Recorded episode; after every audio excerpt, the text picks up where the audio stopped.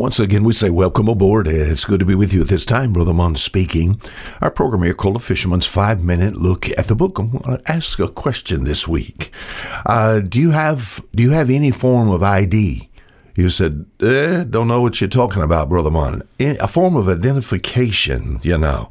With me and my travels, and uh, of course, a lot of times not only just traveling here in the U.S., but also traveling into other countries, there are many forms of ID that I have to have, not only just an ID as far as driver's license, not only just an ID as far as maybe my passport, but also uh, a visa.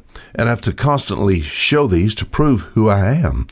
Sometimes people want to know. They want to know my name. They want to know my address, my age, what I look like, the country I represent. Uh, so, in the book of Acts, Acts chapter 11, I find a verse of scripture here that proposes a thought. I'm going to ask you about your ID. Does a believer have an ID? Acts chapter 11, verse 26. Of course, the answer there is yes. What is the believer's identification?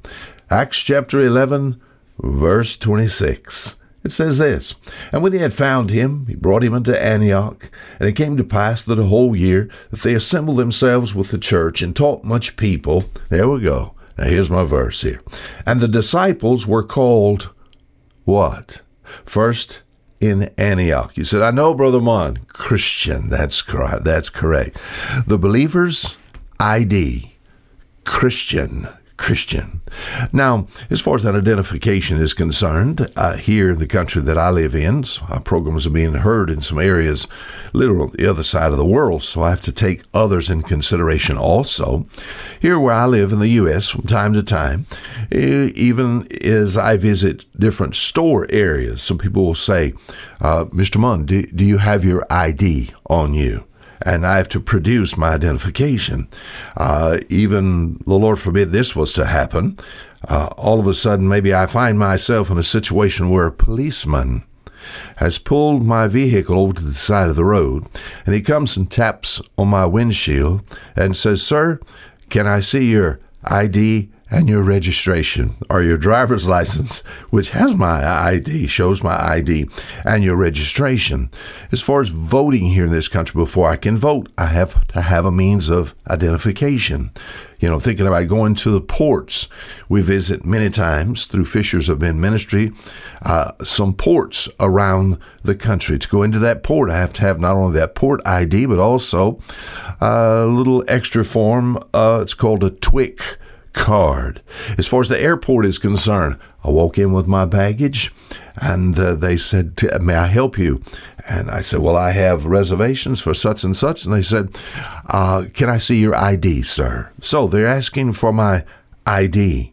As far as a believer is concerned, what is my ID? My ID is Christian, you know. If I were to show you my driver's license, the first thing you'd see on my driver's license would be my picture. As far as the Christian is concerned, uh, my identification, you know what the world wants to see? The world wants to see my ID. They don't want to see me. So, the Christian, what is the Christian's ID as far as his picture is concerned? Now, we think physically, you're supposed to look like your parent, correct? You know, I look like my father. He said, I wonder why. Because I'm his son. I look somewhat like my father. So, as far as a Christian is concerned, what should we look like? We should look like Jesus Christ. So when people look at our ID, they should not be seeing us. As far as the Christian, what about the believer's name? My name on my ID is Christian. What about my birthday? All right, it's when I was saved. All right, when I came to know Christ, when I became a Christian. For me, that's way back in 1966. The country I represent. What country do I represent? I represent heaven. As far as my age is concerned, uh, right now, I have no age. I have what you call everlasting life. So we think about my ID, my identification. I carry one. In fact, they say in my country, never leave your home without a form of identification. So, as far as a child of God, what is demanded and expected of me? What does the world need to see from me? They don't need to see me. They need to see my identification. What is my ID? The disciples were called Christians first at Antioch. I thank God that I'm a Christian. Now, till tomorrow, Fisher Munn saying goodbye.